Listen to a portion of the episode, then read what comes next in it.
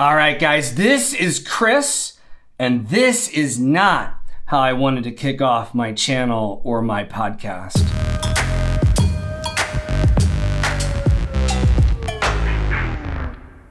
See, I had this perfect script written up on my computer right over there where I was going to tell you who I am, tell you what this channel is, explain why it's named what it's named, and it was going to be epic.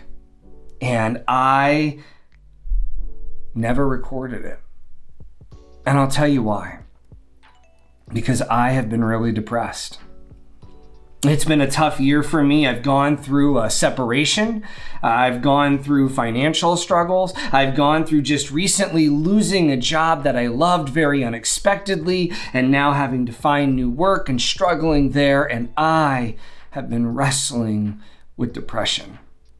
And so what happened is I kept thinking, I'm going to wake up and I'm going to feel confident and I'm going to come up to this studio that I've set up in my home office here and I'm going to record this first episode and I'm going to put it out and it's going to be amazing and I'm going to feel good about it. But then I woke up and, and I didn't feel confident. And so I said, well, I'm going to do it tomorrow. And then I woke up the next day and I didn't feel confident. So I said, I'm going to do it tomorrow and I'm going to do it tomorrow and I'm going to do it tomorrow. And I, I never did it.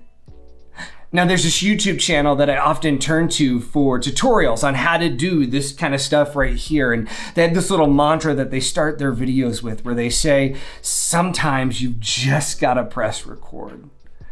And this is me just pressing record. It might not be the most polished, it might not be the most epic, but here it is. And in many ways, that's what this channel is about. See, the name is kind of weird Uncensored Church. And I'll explain it. It actually came from a question that somebody once asked me. See, I love to preach. I love to teach. I, I love to open up scripture and, and help people see different things in it. Like that, that's my passion. And somebody once asked me, well, what would your ideal church be? What, what would your ideal preaching or teaching situation be? And I told them it would be a church where I could cuss from the pulpit.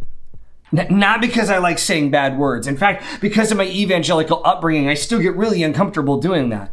Every time I do it, I feel like I need to apologize to my dad. No, no, it's because I want to have a church where we could have that level of honesty and transparency and vulnerability. That we could be that real with each other. Because if we're being raw, if we're being unfiltered, the truth is sometimes life is. But God still loves you. And I want a church where we can come in together and say that and have an honest conversation about the faith. See, so many churches, it, it's the opposite. We feel like we have to put on our best selves. We have to get dressed up both literally and metaphorically to go to church and then we show up there and we pretend like all of these issues, all of these doubts in our lives don't exist.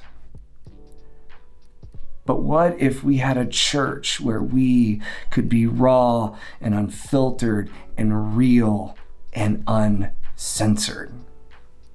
What if we were able to have a real conversation about faith? What would that look like? And that, that is what is at the heart of this channel.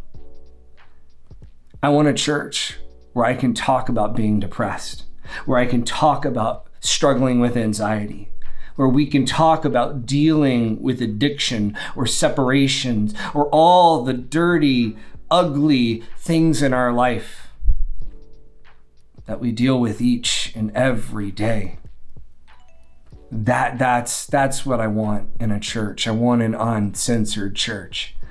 One of my favorite psalms is Psalm 42 and 43.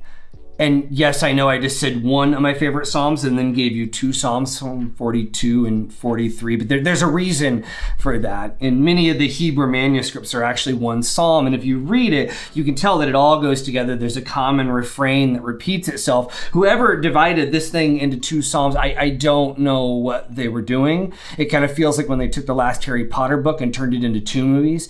I, I think they also did that with Hunger Games, but whatever it, it should it should be one psalm so i'm going to call it one psalm and it's attributed to david and it's said to be written at a time in his life where his son has rebelled and rejected him now i have an 11 and a half year old daughter so i'm learning very quickly about what rebellion feels like but this was at a whole nother level his son completely rejected him. And I, I, can't imagine as a father what that feels like.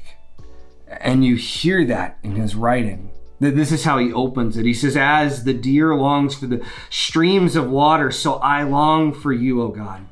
I thirst for God, the, the living God. When can I go and stand before him? Day and night I have only tears as food, while my enemies continually taunt me, saying, Where is this God of yours? And then he says this line that I, I really connect with. He says, My heart is breaking as I remember how it used to be. And if you've ever wrestled with depression, you know that feeling where you continue to think, I just wish it could be as good as it used to be. And then David goes on. He says, Why am I discouraged? Why is my heart so sad? Then he says, But I'll put my hope in God. I'll praise him, my Savior and my God.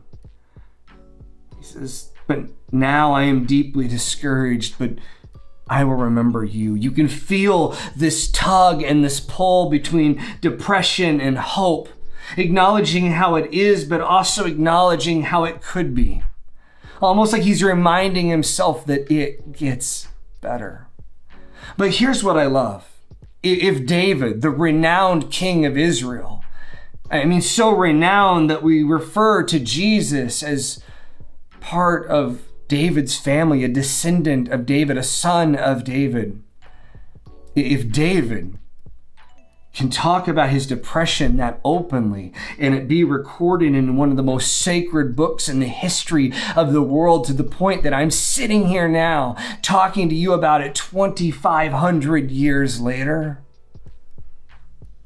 then who are we to say what we can and can't talk about when we're discussing the faith? If David can talk about it, we can talk about it. And that's what I want this channel to be. I want this to be a place where we can come together and have an honest conversation about the faith. And so that's what I'm going to try to do. I'm going to try to offer some teachings and start some conversations and will enable us to have uncensored church. I realize it's a bit ironic that I beeped out the cuss word on a channel entitled Uncensored Church. I had to do that to not get the explicit tag on Apple Podcasts, but I, but I promise you, I really said the word. I said life is. Hey, Dad, I'm sorry.